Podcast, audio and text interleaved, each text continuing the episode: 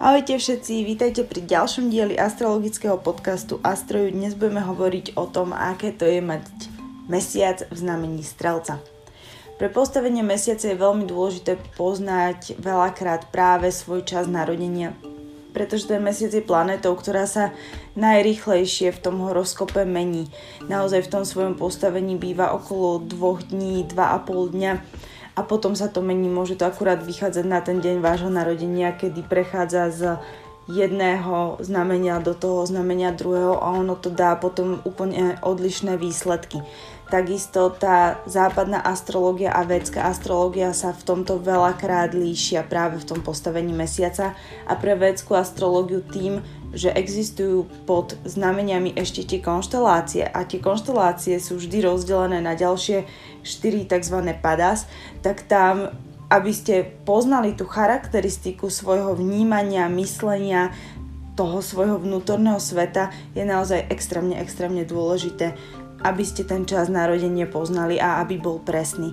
Dá sa to potvrdiť na matrikách, niektoré to evidujú, niektoré bohužiaľ nie, niekedy sa to dá zistiť od rodičov a kto neviete, tak aspoň ten približný čas stačí, ideálne pokiaľ je to nejaká trebárs pol hodinka.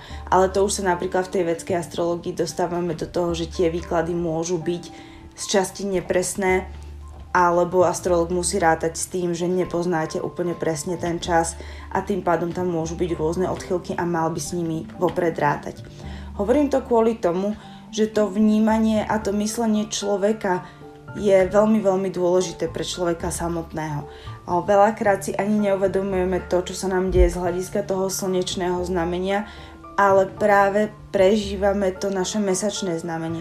Takže ak máte napríklad slnko v znamení blížencov a furt máte pocit, že vám niekto hovorí, že ste nejaký ako keby roztekaný a všetko robíte polovičato, vo vašom vnútri máte pocit, tým, že to je presne vlastne oproti to slnko a ten mesiac, vy vo svojom vnútri máte pocit, že za A, že vám krivdia, za B, že práve oni sú takí a že si cez vás riešia možno svoje komplexy a zároveň máte pocit, že to nie je tak úplne pravda, že však vy ste úplne iní, vy sa cítite úplne inak, vy viete, aký je ten váš smer, ten váš zmysel toho života, vy máte pocit, že tú cestu nasledujete úplne priamočiaro. To je ako keby ten základný rozpor tých blížencov a strelcov, čo je vidieť. Takže určite, ak viete svoj čas narodenia, je to skvelé, vtedy viete pracovať veľmi dobre aj s tou védskou astrológiou, aj s tými konšteláciami, ktoré sú pod jednotlivými znameniami, pretože tieto konštelácie vychádzajú v podstate z príbehov, veľakrát z mytológie a ako keby predznamenávajú nejakú tématiku toho, čo sa vám v živote bude diať, alebo ako to budete prežívať. Napríklad jedna konštelácia v znamení, na prelome znamení blížencov raka hovorí o tom, že niečo musíte spraviť vždy 3-krát a až ten tretí pokus vyjde. A potom už sledujete, v ktorom dome to máte. Je možné napríklad, že v 7. dome by to znamenalo, že keď chcete rozbehnúť svoj biznis, tak prvý biznis nebude ono, druhý biznis nebude ono, až vlastne na ten tretí krát sa vám to podarí. Potom sú konštelácie, ktorých príbeh je vlastne o tom, že ste vždy v správnom čase, na správnom mieste a vďaka tomu môžete získať veľké bohatstvo. A opäť, musíte potom pozerať na dom, že a o aké bohatstvo ide, či je to bohatstvo vedomostí alebo bohatstvo naozaj, že materiálne. Znamenie strelca je veľmi špecifické práve takou úžasnou pravdovravnosťou, víziou, pravdou, takým vnútorným cítením a inteligenciou. Naozaj toto sú ľudia, ktorí bývajú vysoko vzdelaní, vysoko inteligentní, vysoko vnímaví, ale skôr to vnímanie není ani takéto duchovné, ako si veľakrát ľudia myslia, že ten strelec je taký duchovný, podobne ako ryby, kvôli tomu, že ho vlastne ovláda Jupiter.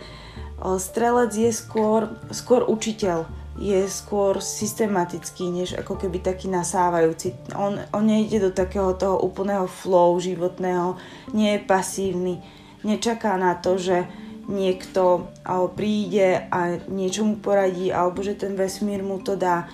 Práve naopak, strelec to vníma tak, že zrodil som sa s nejakým svetlom vo vnútri seba, to je tá božská iskra, dajme tomu, A ja som tu preto, aby som tú božskú iskru rozvíjal. Takže strelec je o konaní. Porovnávam to práve s tými rybami, práve kvôli tomu, že mnohí mávajú problém s tým odlíšiť ten 12. dom a 9. dom toho strelca a tie ryby, že kde je vlastne to duchovno. A veľakrát tam spadá potom aj ten škorpión, že kde je duchovno škorpióna, strelca a rýb. Môžeme si to ukázať práve teraz. Napríklad to duchovno toho škorpióna je o tom, že ide do hĺbky, ide do tajných praktík, kľudne sa ponorí aj do temnoty, do mágie, okultizmu, naozaj ide hlboko do šamanizmu, do koreňov, do predkov, do rodových tém, do konštelácií a naozaj tam je najviac vidieť taký ten okultizmus, mágia, čarodejníctvo, potom šamanizmus, kľudne aj kabala. A také vedy, ktoré ako keby siahajú naprieč stáročiami. Stále mi vyskakuje kniha Ženy, ktoré behali s vlkmi. Alebo proste takáto tematika, že ideme trošku hlbšie, buď do minulosti, alebo hlbšie do seba. To znamená závislosti, nejaké psychologické témy, psychiatrické témy, čokoľvek, čo človek vlastne nevie sám v sebe spracovať. Jungovská teória tieňov by som kľudne mohla tiež si myslím, že zapadnúť. Strelec je skôr naozaj, že motivačný speaker. Je to človek, ktorý píše knihy, ktorý má tematiku nejako prežitú a zároveň nejako zanalizovanú. Tam je tá energia už trošičku iná. Tým, že je to intelektuál, on nejde úplne tak, že cez seba, cez svoje vnútro. On ide skôr tak, že si to v tej hlave spracuje. A veľakrát je ten strelec zobrazený ako kentaur, takže na polovičku tam máte naozaj to telo, tie vášne, tie pudy a tam môžeme zase vidieť aj napríklad aj takéto závislosti. A potom máme ale tú ľudskú časť. Tú časť, ktorá je povznesená, je to tá časť, ktorá je božská, ktorá nesie tú pochodeň, nesie tú víziu, vie s tým nejako narábať s tými pudmi. Takže veľakrát, ak napríklad strelci idú do týchto tém, že závislosti, alkohol, fajčenie alebo čokoľvek z tohto, je to kvôli tomu, že v určitej časti svojho života si to zažili. Buď prostredníctvom seba, veľakrát prostredníctvom rodiny, väčšinou ide o rodovú líniu otca než matky, pretože je to strelec, je to ten 9. dom, ten korešponduje vlastne s tým otcom. Ale hovorím, že viac menej, to je taká tá generický výklad, význam. A potom vlastne tým, že sa s tým stretol, že v tom sám žil, ale on tým nežije tak, že sa teraz naozaj, že bude to nejako extrémne, že hĺbať a analyzovať. On to proste prežije a veľakrát si uvedomí až neskôr, že to bol nejaký problém. Napríklad, ak by fajčil, tak fajčí od puberty a možno niekedy v 30-ke, keď už má ženu a chcú mať dieťa, sa zbadá, že OK, asi to fajčenie nie je úplne správne, budem teraz otec, mám byť vzorom, ale treba prestať fajčiť. A zrazu začne riešiť tú tematiku toho fajčenia, že čo je vlastne fajčenie, jak to, že mi to nejde tak ľahko. To je fakt nejaká závislosť a začne v tom tak analytickejšie hĺbať. A potom nájde pravdepodobne nejakú techniku, ako prestať fajčiť, zvládne to a zrazu sa mu otvorí nový smer a napíše knihu, ako ľahko prestať fajčiť. Takéto niečo si môžete predstaviť, takýto životný príbeh, takéto vnútorné prežívanie. No a tie ryby, tie sa tak ako keby tak plavia v energiách tohto sveta. Je to taký ten pocit, ako keby ste sa vy a vaše telo rozplývali do priestoru. Ako keby všetko so všetkým súviselo, ale je to taká jemnohmotná energia. Oni ako keby, že sa pohybujú na úplne inom leveli toho vnímania a toho života, ako keby boli niekde na tej hranici medzi životom a smrťou neustále. Ako keby boli vyladení na také tie vibrácie, také jemnohmotné. Preto sú veľakrát aj tie ryby také jemné, také nežné, také citlivé.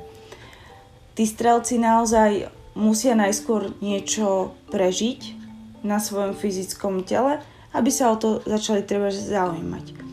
Alebo potom to musí byť niečo, čo im dáva zmysel. Takže buď pracujú oni na začiatku s tou svojou zvieracou časťou, s tým telom toho kentaura, s tými nohami, s tými svalmi, s tým životom, s tou vášňou, s tým chtíčom, a proste všetko toto, čo je ako keby v pohybe, a oni sa do toho naozaj tak bez rozmyslu hrnú a šialene idú, a až potom teda prejdú do toho, že vlastne čo mi to dáva, či to netreba zmeniť, či je to prospešné, či je to správny smer, a potom vlastne tá hlava, tá ľudská, a to telo od polpása vyššie začne vlastne riadiť tie pudy. Alebo potom je to teda ten opačný význam, a je to ten, že vlastne tá hlava v sebe vlastne pozerá do výšky, pozerá na tie nebesá, niečo si predstavuje, o niečom dumá, má nejakú víziu, má nejakú predtuchu, niečo chce dosiahnuť, má veľké sny, a vlastne týmto dá do pohybu celé to telo kentaura. Ale potom opäť, v tomto, keď je to takto, tak zase prichádza na rad to, že takýto človek má v sebe zase tendenciu všetko prispôsobiť tomu vyššiemu cieľu, a potom zabúda na tú matériu. Zabúda naozaj na také základné témy, akože najesť sa, zabúda na sex, zabúda na pôžitky, zabúda na to, že by si mohol nechať napríklad za svoju prácu zaplatiť, a dostáva sa naozaj do takého názorového systému, že však to, čo prežívam ja v tej hlave, v tých snoch, v tých víziach, to je o mnoho dôležitejšie než to, čo je na tomto svete. A týmto spôsobom sa tak trošku odpája od toho fyzična, od tej matérie, a potom mu to môže spôsobovať rôzne takéto problémy, pretože ten strelec musí dať do pohybu obidve tie časti. Tie dve časti sú súčasťou neho, aj tá zvieracia, aj tá ľudská, a mal by si ich ako keby uvedomovať. Mal by im dať priestor, pretože ak im priestor nedá, tak sa to niekde zlomí. Ak nedá priestor v prvej polovici svojho života tomu duchovnu, tak niekde si ho to duchovno dobehne. Niekde sa mu niečo stane, kde si bude musieť uvedomiť to, aká je jeho skutočná pravda, čo v živote chce, čo mu dáva zmysel, aké je jeho náboženstvo, aké je jeho vierovyznanie, čomu vlastne verí, ktorého Boha chce nasledovať, ku komu sa chce modliť, ku komu sa chce utiekať, čomu vlastne verí. A to sa mu môže stať naozaj, že rôznym spôsobom, typu zoberem si za manžela človeka alebo za manželku človeka z inej kultúry. A teraz vlastne moje vierovyznanie je zrazu úplne od základov napádané vierovyznaním tej druhej rodiny. A musím sa na to pozrieť trošku inak. Už to není taká tá bezbrehá dôvera a to, čo ma naučili. Už to podlieha presne tej analýze, tomu vyššiemu dobru, vyššiemu zmyslu, tomu, že tvoríme teraz spoločne nejakú rodinu, a čo odovzdáme svojim deťom, kde je tá pravda, čomu vlastne veríme my dvaja v našej rodine. A tak nastane tá sloboda toho rozhodnutia. Takisto, ak je to o tom, že človek tú prvú polovicu života naozaj žil vo svojich vášňach, tak sa mu môže stať presne to, že tým vášňam prepadne. Môže to byť leňoch, pôžitkár, môže byť závislý na sexe, môže byť závislý na alkohole, na čomkoľvek. A jednoducho v tej danej chvíli toho života, kedy sa to má preklopiť, si to musí nejakým spôsobom uvedomiť. Dostane nejaký budíček. Či sa dostane do nemocnice, pretože mu zlyha nejaký orgán alebo niečo, alebo sa s ním rozvedie manželka, alebo je to niečo naozaj, že len veľmi jemné, že niekto na nejakej párty upozorní, že počuj, ale ty piješ nejak moc veľa, až vtedy si ten človek uvedomí, že má nejaký proste problém. Tie spôsoby sú rôzne, tie budíčky vždy prichádzajú od tých najjemnejších až po také tie ťažšie. závisí, kedy si ich človek všimne a ako s nimi chce narábať a kam sa vôbec v tom živote chce posunúť. Ale tá cesta toho strelca je o tom, že musí dať do rovnováhy tieto dve energie. Musí nájsť vo svojom živote zmysel, aby vôbec čokoľvek robil, aby sa cítil vo svojom živote šťastný. Musí mať tú vášeň, musí si ju uvedomiť, nech už mu to ide prostredníctvom čohokoľvek, musí ju v sebe prebrať. A zároveň musí mať vyšší zmysel, musí mať vieru, musí nasledovať svoju vlastnú pravdu, musí odhaliť sám v sebe tú božskú iskru, ktorú môže ukázať svetu. Je pre ňoho veľmi, veľmi dôležité vzdelávať sa v nejakej oblasti, akejkoľvek, napredovať tam, neustále niečo nového zisťovať, čo môže neskôr predať druhým. Máme tu stále ten archetyp, pracujeme stále s archetypom učiteľa alebo mentora. A teraz to nepredstavujte ako vysokoškolského učiteľa. Teraz si naozaj skúste predstaviť nejakú, ja neviem, bajnú Atlantídu alebo nejakých tých učiteľov na východe, o ktorých v podstate ja som žiadneho takého učiteľa nestretla. Ale čítala som rôzne knihy, rôzne príbehy. Tí učitelia majú úplne iné vyžarovanie. Sú to ľudia, ktorí učia to, čím si sami prešli, čo sami prežili. To je taký ten skutočný učiteľ, že má to poznanie naozaj v sebe, má tú božskú iskru v sebe, v tom svojom prežitku.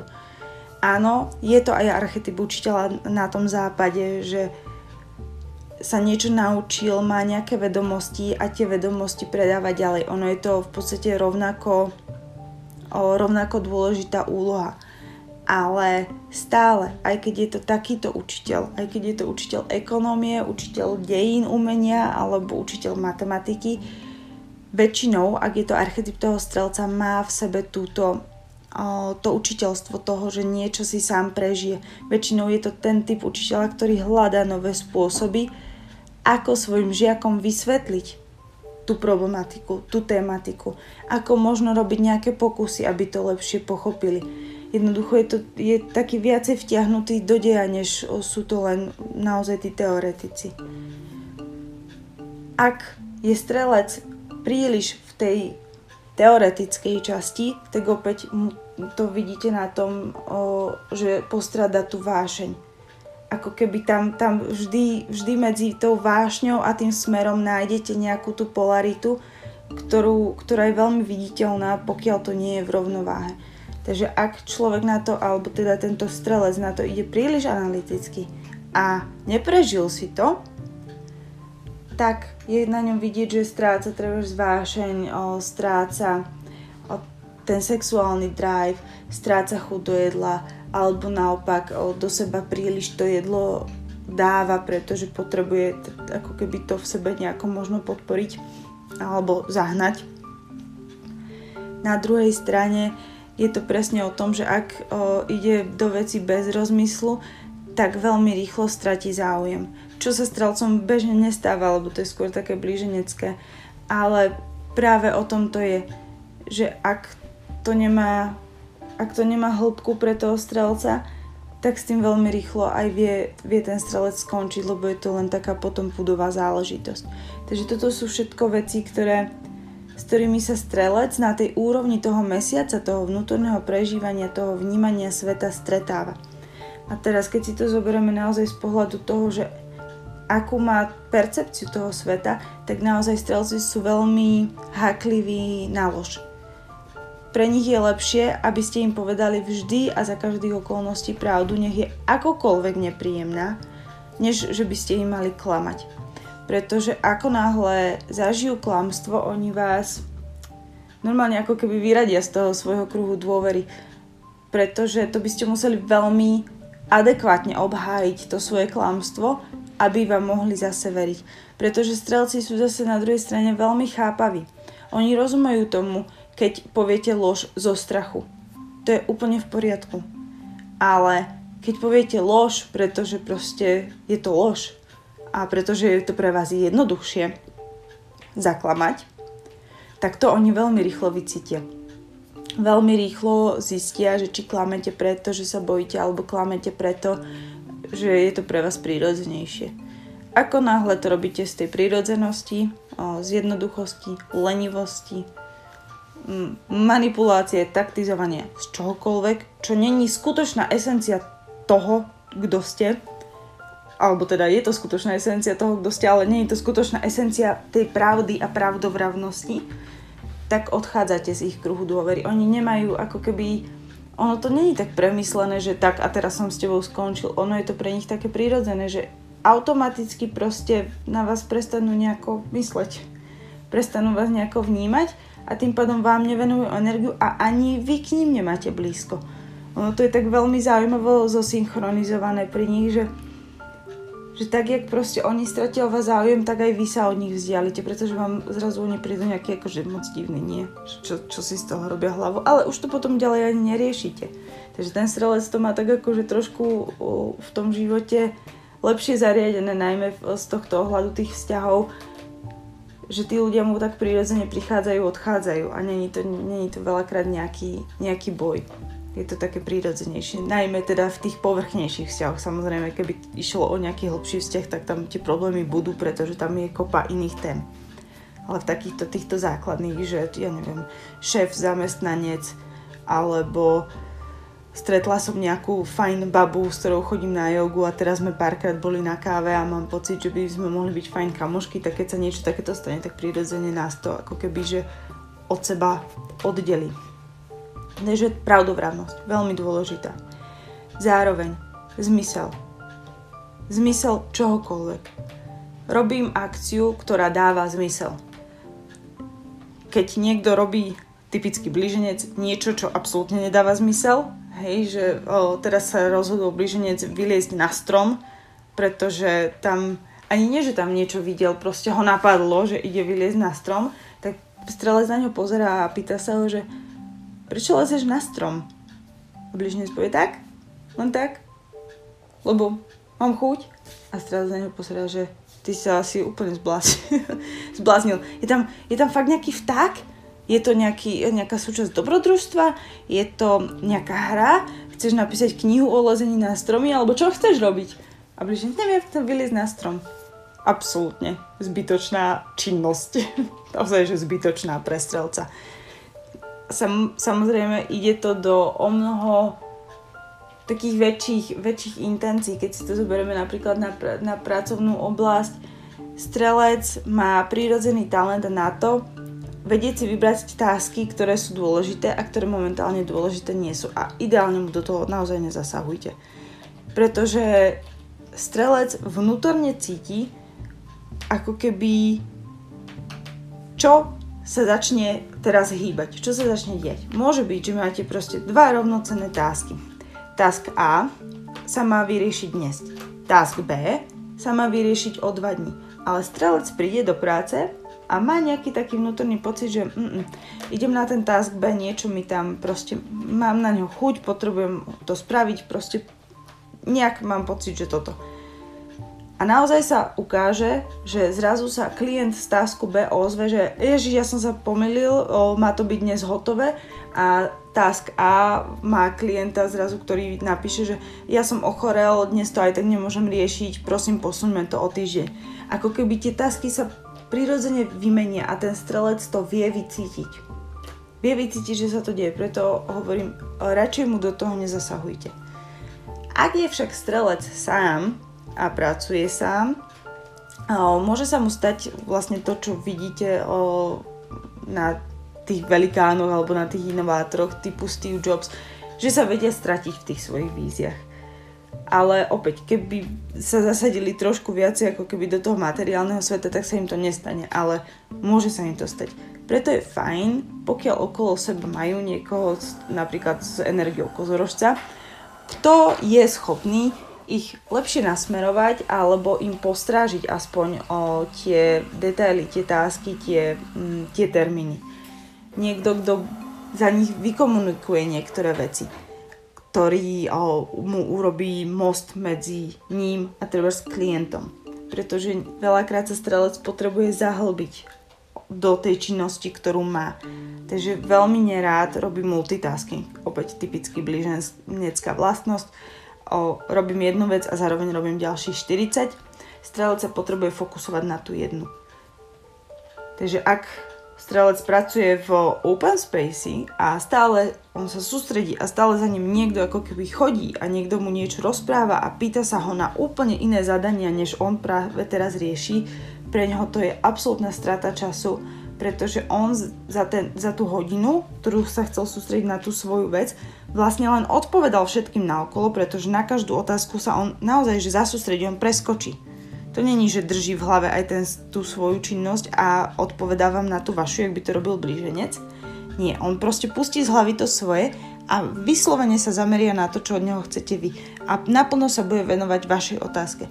Takže on za tú hodinu vyrieši 5 otázok svojich kolegov, zatiaľ čo k svojej veci alebo svojej úlohe sa vôbec nedostal. Takže ideálne, aby strelec, a ak ste to vy alebo váš zamestnanec, aby mal ten čas vyhradený na tú svoju samostatnú činnosť. Aby ho nikto v tej chvíli nevyrušoval. Aj pre vás, ak potrebujete niečo takéto dôležité urobiť, kľudne si na hodinu, ak môžete, vypnite si telefóny alebo si ich dajte na ticho. Jednoducho odstavte sa od toho okolitého sveta, aby vás to nevyrušovalo. Bude sa vám omnoho ľahšie dýchať. Tí ľudia si na to zvyknú. Nechcem povedať, že to bude ako keby že jednoduché, že zrazu hodinu nebudete im dvíhať alebo niečo. Ja zase verím tomu, že to urobíte premyslenie a vyberete si takú hodinku, kedy viete, že je najmenšia pravdepodobnosť, že vás niekto bude ako keby vyrušovať. Ale potrebujete to, aby ste sa vedeli zafokusovať na tú svoju vec. Keď ju dokončíte, zapnete si telefón, vyriešite tasky, ktoré boli na telefóne a zase môžete to uzavrieť. To, čo ste tam v tom vybavili, v tomto svojom hľúčiku pre tých druhých ľudí. A zase idete na svoj task, potrebujete polhoďku, fajn, vypnúť telefón, neriešiť, nech volajú, nevadí, viete, že za polhoďku to je hotové. Opäť štruktúra, dokončiť a prejsť zase na svoj telefón. Toto by vám mohlo pomôcť trošku v takom tom lepšom kolobehu a zostane vám o mnoho viacej energie na to, aby ste si nastavovali víziu do svojho života. Pretože ak je strelec vyčerpaný práve tým, že ho obťažuje strašne veľa ľudí a strašne veľa ľudí mu berie tú jeho energiu a tú jeho víziu a tú pravdovravnosť a toto všetko naokolo, tak on zostane taký, keby ste mu pokradli strašne veľa častí z neho samého a ten jeho voľný čas nie je o nasledovaní svojej vízie, ale o skladaní seba samého späť dokopy. Aby mal teda dostatok energie strelec, a opäť, ak ste to vy, potrebujete si tú svoju energiu, to seba vlastne, počas toho celého dňa čo najviac ustrážiť. Ak vám uniknú nejaké kúsky, to vôbec nevadí, len ide o to, aby vám neunikol celý váš človek.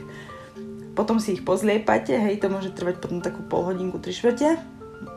Dajte si horúci kúpeľ, čokoľvek, alebo zašoférujte, pre strelcov výborné. Ak dochádzajú do práce hodinu, tak za tú hodinu sa dokážu poskladať na ceste domov. A potom doma majú zrazu čas plynúť s tými svojimi nápadmi, s tými svojimi víziami. Proste majú zrazu priestor nasávať cez tú 7. čakru nové informácie, ako keby byť v takom tom prúde. v takom energetizujúcom poli, ktoré ich úplne magnetizuje, lebo majú pocit, že niečo sa tu deje, niečo božského a ja to teraz môžem nasledovať a vlastne ako keby nasávajú takú inšpiráciu, múzu, dajte si za to akékoľvek iné slovo. Ja viem, že hovorím veľakrát v obrazoch, ale takto ku mne v podstate ide takéto obrazy, takže snáď si to budete vedieť nejak preložiť do toho, čo poznáte, ale naozaj také najlepšie slova na to sú múza, inšpirácia, vízia. Že ako keby ten človek alebo vy ste dali priestor tomu, aby to k vám prišlo. Že zostanete taký uvoľnený, nebudete taký rozobratý z toho celého dňa. To je asi také najpraktickejší výraz, ktorý sa nám denne deje. Takže toto by boli takí tí strelci, ono celkovo tá energia toho mesiaca v strelcovi je veľmi, veľmi pozitívna. Keď si uvedomíte ten 9. dom, ktorý toho strelca reprezentuje, je tzv. Tým najšťastnejším domom vo védskej astrológii. Je to dom, vašich dobrých skutkov, vašej dobrej karmy, toho najlepšieho, čo sa vám vlastne v tomto živote má udiať. A na prelome 9. a 10. domu je to ten akože vrcholový bod. V západnej astrológii sa viac dáva dôraz na médium Coeli, ktoré je vlastne medzi tým 9. a 10. domom. A to je ako keby koniec toho strelca, ako keby to najvyššie z toho strelca a začiatok toho kozorožca. Ale celkovo ten 9. dom, nemusí to byť len medium Coeli, celkovo ten 9. dom je to, čo chcete konečne vy sami robiť so svojím životom. Keď si to predstavíte na tom kolobehu života, je to ten výber vysokej školy. To je ten moment tej dospelosti, kedy si uvedomíte, áno, stále ste tam ovplyvnení tými rodičmi, ale to je ten prvý moment, kedy si môžete naozaj naplno uvedomiť, že si môžete vybrať čokoľvek chcete. Že toto je ten moment, kedy si vy vyberáte svoj smer v živote. Môžete sa k tomu bodu samozrejme vrátiť, môžete ho potom nejako, treba ísť obklukou, hej, že môžete si vybrať to, že budete študovať zahraničie, potom sa vrátite na Slovensko, ale je to ten bod, je to taká tá možnosť, taká tá iskierka, že áno, teraz tu stojím ja sám za seba a ja si vyberám svoj život. Kým chcem byť? Kto chcem byť? Čo chcem robiť? Čo chcem študovať? Do čoho chcem investovať energiu? A už to není proste len o tom, že niekto nám naseká, niekto nás odveze ráno do školy alebo nás ráno zobudí, nasadí na autobus, ideme do školy, máme tam nasekané hodiny, rovnako ako všetci ostatní, potom sa rovnako ako všetci ostatní na to naučíme, získame 1 až 5 a rovnako ako všetci ostatní odmaturujeme a ideme ďalej. Toto je poprvýkrát iné, pretože tá vysoká škola ponúka strašne veľa možností, keď si to uvedomíte. Ponúka možnosť odsťahovať sa od rodičov, ak idete na intrak. Predstavuje poprvýkrát pre mnohých možnosť študovať zahraničie alebo odísť do zahraničia. Poskytuje vôbec možnosť začať popri škole pracovať a je to samozrejme aj nutnosť. Predstavuje ten milník tej dospelosti. Človek môže piť, môže fajčiť, môže mať sex, ako keby že z toho hľadiska spoločenského, hlavne na Slovensku.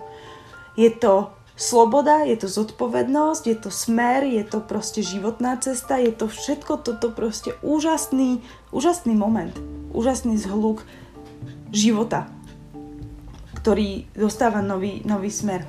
Takže strelci toto v sebe prirodzene nesú.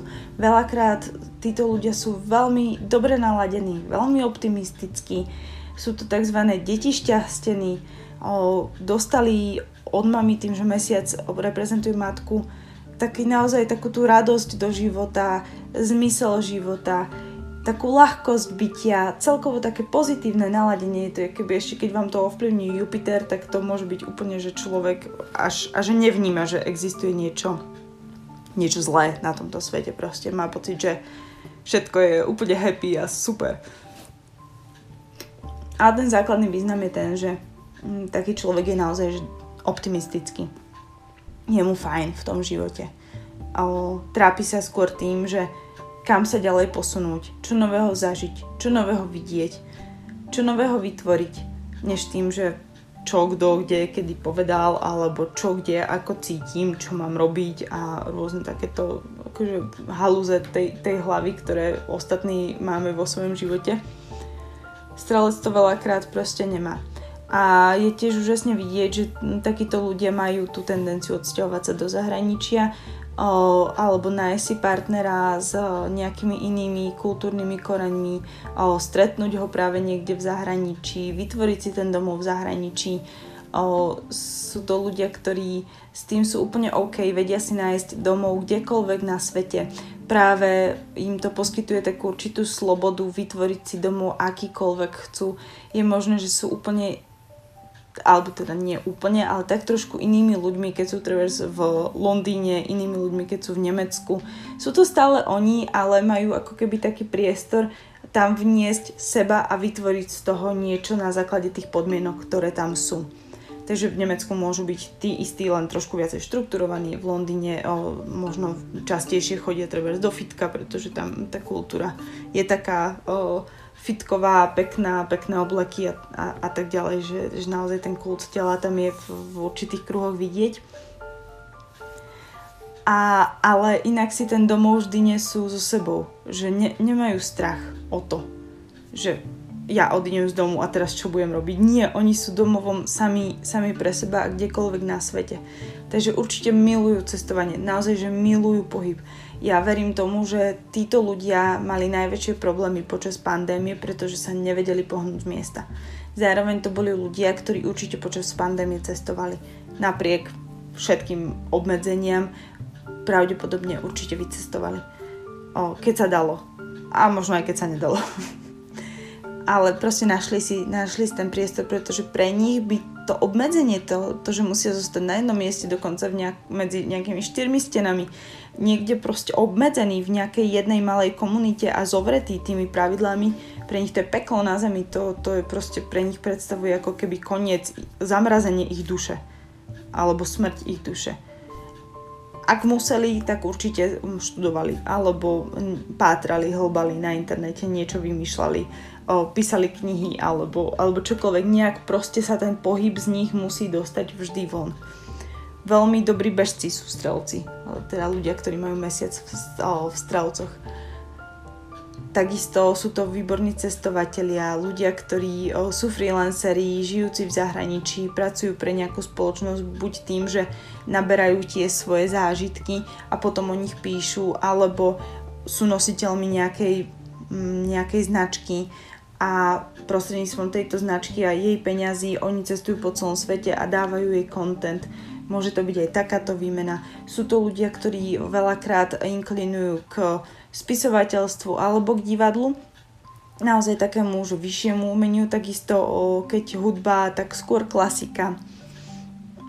Majú veľmi aj dobrý sluch, hudobný sluch veľakrát. A určite majú aj veľakrát takú rečovú danosť, schopnosť inteligentne sa vyjadrovať, až tak starosvedsky a veľmi spisovne by som povedala, že oni nie sú takí tí blíženecky pestrofarební komunikátori, že neopíšu vám všetko v obrazoch, ale vedia vám veci podať veľmi inteligentne, veľmi jasne, veľmi priamočiaro a veľmi pravdivo. Skutočne majú v sebe veľmi hlbokú úprimnosť. Takže takto by som asi zhrnula ľudí, ktorí majú ten mesiac v strelcovi. Určite máte s týmto postavením aj vlastné zážitky alebo poznáte niekoho, tak kľudne mi napíšte mail, že ešte čo ste si treba všimli a ja sa rada ako keby nové priučím alebo pozriem sa na to, na čo som zabudla, čo by vás možno tiež ešte obohatilo. A pozrime sa na aspekty ešte ako posledné, že kde... A čo sa stane, keď aspektujú nejaké planéty ten mesiac v znamení strelca? Ešte som sa zasekla pri tom, že som rozmýšľala, že či vám dám aj to postavenie v jednotlivých domoch, ale v podstate si môžete naozaj len povedať tú základnú tematiku toho domu a pripísať si k tomu vyšší cieľ, optimizmus, pravda a nádej. A viete, v ktorej oblasti to máte, proste či je to na tom fyzickom tele, či je to peniaze, či je to komunikácia, či je to rodina, majetky, statky, či je to kreativita, biznis, pracovná oblasť, alebo čokoľvek, jednoducho tam viacej kľúčových slov a ani nemusíme dávať, pretože stále by to bolo o tom istom, primárne o tom istom, samozrejme o mnoho viacej potom zavážia tie aspekty a postavenie ostatných planét. Takže poďme sa pozrieť radšej na to. Keď vám mesiac v strelcovi aspektuje pozitívne nejaká planéta, tak ten strelec to využije. A asi by som to najlepšie povedala takto, že on si všimne, že niekde má nejakú podporu. A on si zoberie tú vlastnosť tej planéty a aplikuje ju do toho svojho životného smeru. To znamená, ak tam je napríklad trígon alebo sextil s Merkúrom dobre postaveným, to znamená, a teoreticky, keby bol v debilitácii, tak si z toho určite strelec zobere svoje, tým, že ten Merkúr je skôr zvedavý v tých rybách. Tak on si to stiahne, pozrie sa na to, že wow, dostal som komunikačný talent, skvelé, využijem ho, budem písať divadelné hry, napríklad. Dostane aspekt Venuše takýto pozitívny a povie si, že bože, to je nádhera. Poďme niečo vytvoriť krásne. Čo keby som vytvoril toto by bolo pekné, toto by bolo nádherné, poďme do toho. Tak toto nejako ten strelec potom prežíva tie aspekty. Saturn ho podporí v tom, že mu dá takú cieľavedomosť a naozaj tú štruktúru, ktorú som hovorila pri tom Steveovi Jobsovi, že by potreboval, tak v tomto prípade vlastne ten človek s mesiacom v tom strelcovi túto podporu má sám v sebe. Niekedy ju nevidí, napríklad keď je to sextil, tak akože prichádza tak občas, keď je treba, ale keď je to trigon, tak je tam stabilne. Na druhej strane tento trigon stále je to proste Saturn, takže môže vám tam trošku z toho optimizmu trošilinku ubrať, že ten človek je viac štrukturovaný než optimistický a tam môžete vidieť napríklad to, že ste si povedali počas náhrávky, keď ste počúvali, že a vedia, ja nie som taký optimista a však ja cítim ten život a jeho úskalia a riešim to, tak to väčšinou býva vtedy, keď tam je ten saturnovský aspekt, či už pozitívny alebo negatívny. Mars. Keď to ovplyvňuje Mars trigonom, sextilom alebo akokoľvek pozitívne, teraz hovorím z hľadiska tej západnej astrológie, tak takýto človek má priebojnosť. Veľakrát ide o mnoho rýchlejšie za svojimi snami ako iní ľudia s mesiacom v strelcovi. Ale keď sa na to pozrieme z pohľadu tej vedskej astrológie, tak akýkoľvek aspekt toho Marsu alebo toho Saturnu v podstate na ten mesiac je určitým spôsobom negatívny, pretože tieto planety sa považujú za prírodzene ako keby negatívne naladené, hej, že majú taký ten negativistický trošku náboj. Môžete si to predstaviť, že Mars v tej svojej charakteristike je naozaj že skutočne ohnivá, červená gula, plná agresivity, vášne a takej tej naozaj že energie, ktorú pomaly že ide vybuchnúť. Takže keď vám táto energia, či už pozitívne alebo negatívne aspektuje ten mesiac, tak to veľmi cítite v sebe ten drive, ale až taký nepríjemný, až taký, že keď to nepôjde podľa seba, tak asi podľa mňa tak asi buchnem. A ten Saturn zase robí takú tú ťažobu, že máte pocit, ako keby ste nesli na svojich pleciach strašne veľké bremeno. Takže aj keď máte svoje vízie, aj keď máte svoju pravdu, stále máte pocit, že to je tak trošku ťažké. Keď vám ovplyvňuje Jupiter, to sme si hovorili, to je naozaj, že sveta žiť takémuto človeku podľa mňa, že má veľkú podporu aj svojich duchovných učiteľov, aj svojich radcov, aj skutočných guruov v živote, aj skutočných mentorov, skutočných učiteľov. Celkovo sa mu ako keby dostáva takého požehnania v tom živote. A keď to aspektuje teda to slnko, tak takýto človek má možnosť svoje vnútorné prežívanie, tie vnútorné idei dať na vonok. Ako najlepšie mi naskakuje slovo vynálezca Newton alebo Edison, ale není to úplne presné samozrejme, ale je to nejaký takýto archetyp. Že človek niečo vo svojom vnútri cíti, že dokáže urobiť, vyrobiť, priniesť a to slnko to ako keby ožiarí, že pozrite sa, dokázal to. Ako keby tá cesta bola požehnaná tým, že v nejakom bode tej kariéry alebo tej vízie sa tá vízia uskutoční, narodí sa. Bude na tom svete, dopadne na ňu to slnko, dopadne na ňu to svetlo. Bude viditeľná.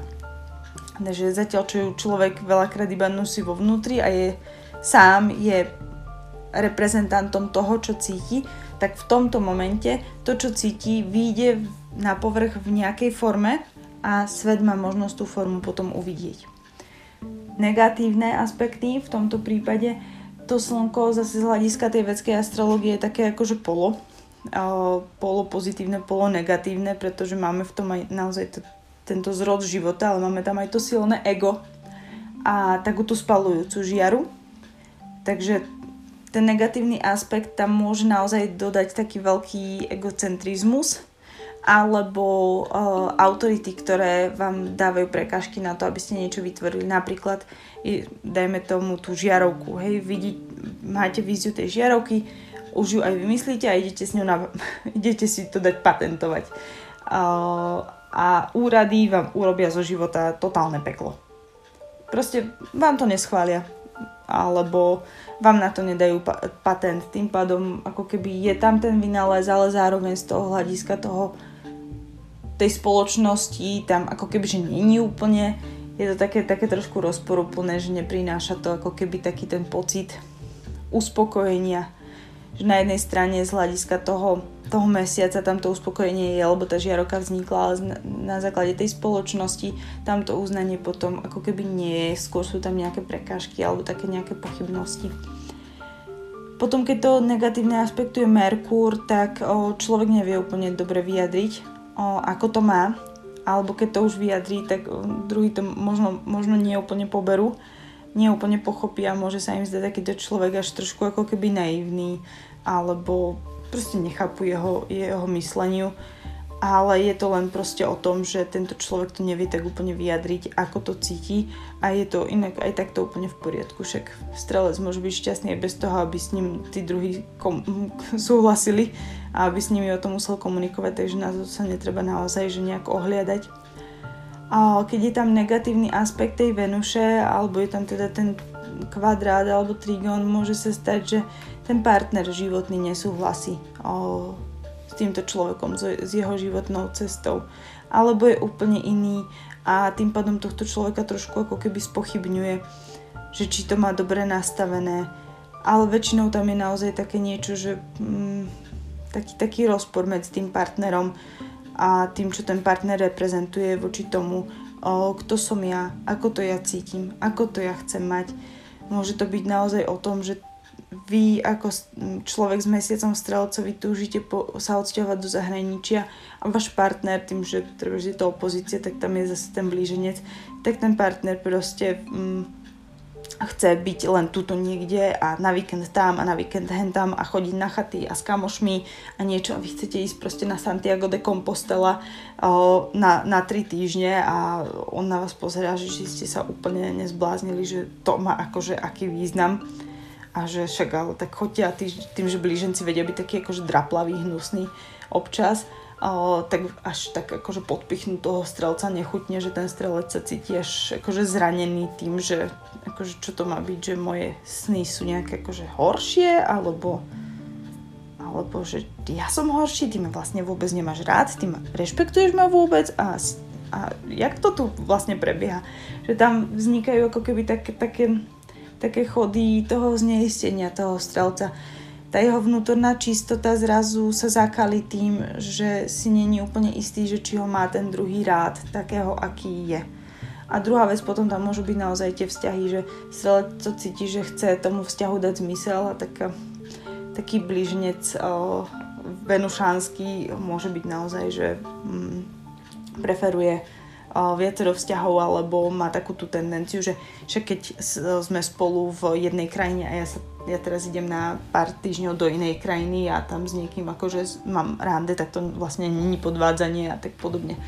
A plus samotný ten človek môže mať v sebe tento rozpor. Sám môže konať tak, že radšej sa stretáva s viacerými ľuďmi a pritom vnútorne hľadá nejaký dlhodobý vzťah, ale proste tie okolnosti sú také, že vždy mu tam niekto proste zavarí, že keď už sa s niekým stretne a už si povie, že by to mohol byť fajn vzťah, zrazu príde do života nejaká, ja neviem, kolegyňa, alebo niekto sa mu zjaví, kto vyzerá ešte možno lepší, ešte krajší, ešte viacej kompatibilný, tak urobí takú vec, že tak skúsi s nimi ísť akože na tajňaša, možno že na rande, že či naozaj má správny pocit, a ten prvý partner zase odhalí to rande, tým pádom ten prvý partner odíde a zrazu proste, no akože galimatiaš sa z toho dokáže dosť rýchlo stať z takéhoto postavenia, a práve v tých vzťahoch. Keď je tam negatívny aspekt Jupitera, teda kvadrát alebo opäť tá opozícia, je možné, že idete proti učeniu svojich vlastných učiteľov, to znamená, toto býva väčšinou človek, ktorý má inú vieru, než mu bola vštepovaná počas jeho mladosti, počas jeho dospievania, kultúrnymi okolnostiami, spoločnosťou, v ktorej žije. Môže to byť čokoľvek, akýkoľvek odtieň tohto, ale väčšinou tam je táto tematika. Keď je tam negatívny aspekt toho Saturnu, čo sme si hovorili, je tam v podstate veľká záťaž. A v tej západnej astrológii je to ešte trošku viacej viditeľné.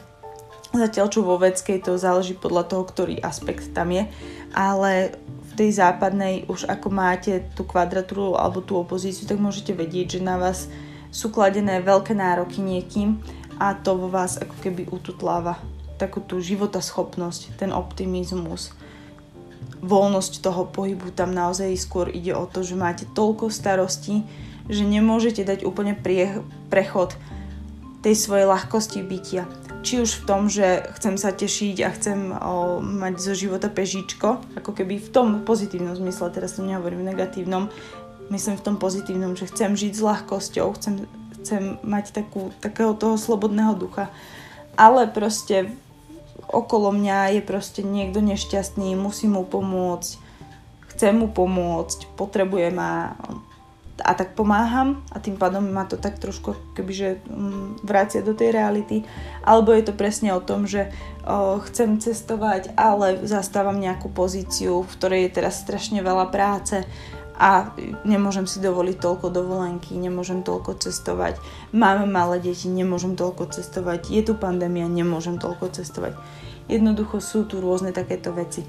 A teraz nemyslíte si, že to je vždy aktívne, že vám vždy aktívne do života prichádzajú takéto problémy.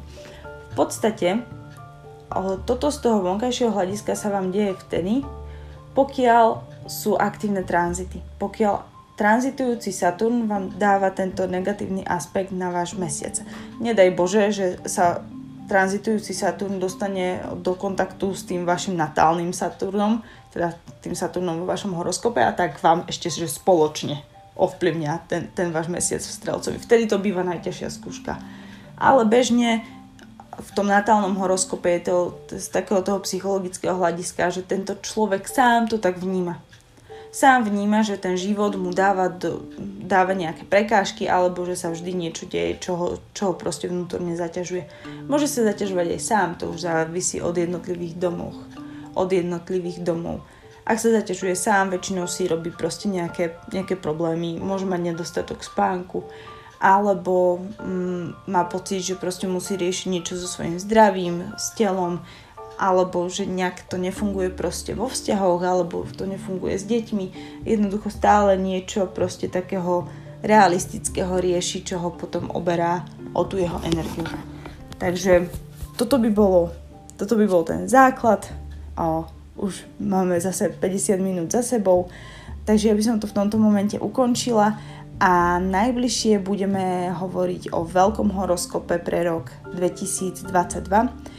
Pozrieme sa na jednotlivé znamenia, asi to nestihnem v jednej nahrávke, takže ich rozdelím do asi 3-4 nahrávok, typujem, že 3, a budeme presne pozerať na to, že čo v živote jednotlivých znamení bude robiť Saturn, Jupiter, Rahu a Ketu, pretože do apríla máme jedno postavenie a po apríli sa všetky vlastne tieto planéty, a teda ten dračí chvost a dračia hlava, posúvajú do iných pozícií a vytvára to úplne nové schémy, vytvára to úplne nové príležitosti a veľakrát to bude práve o tom, že čo bolo ťažké do toho apríla, vlastne už teraz sa to deje, lebo teraz už to postavenie nabieha, to čo bolo náročné doteraz, tak sa konečne začne uvoľňovať a konečne začnete vidieť výsledky svojej tvrdej práce a tvrdej drímy, ktorá tu podľa mňa bola už posledné naozaj že 2 roky.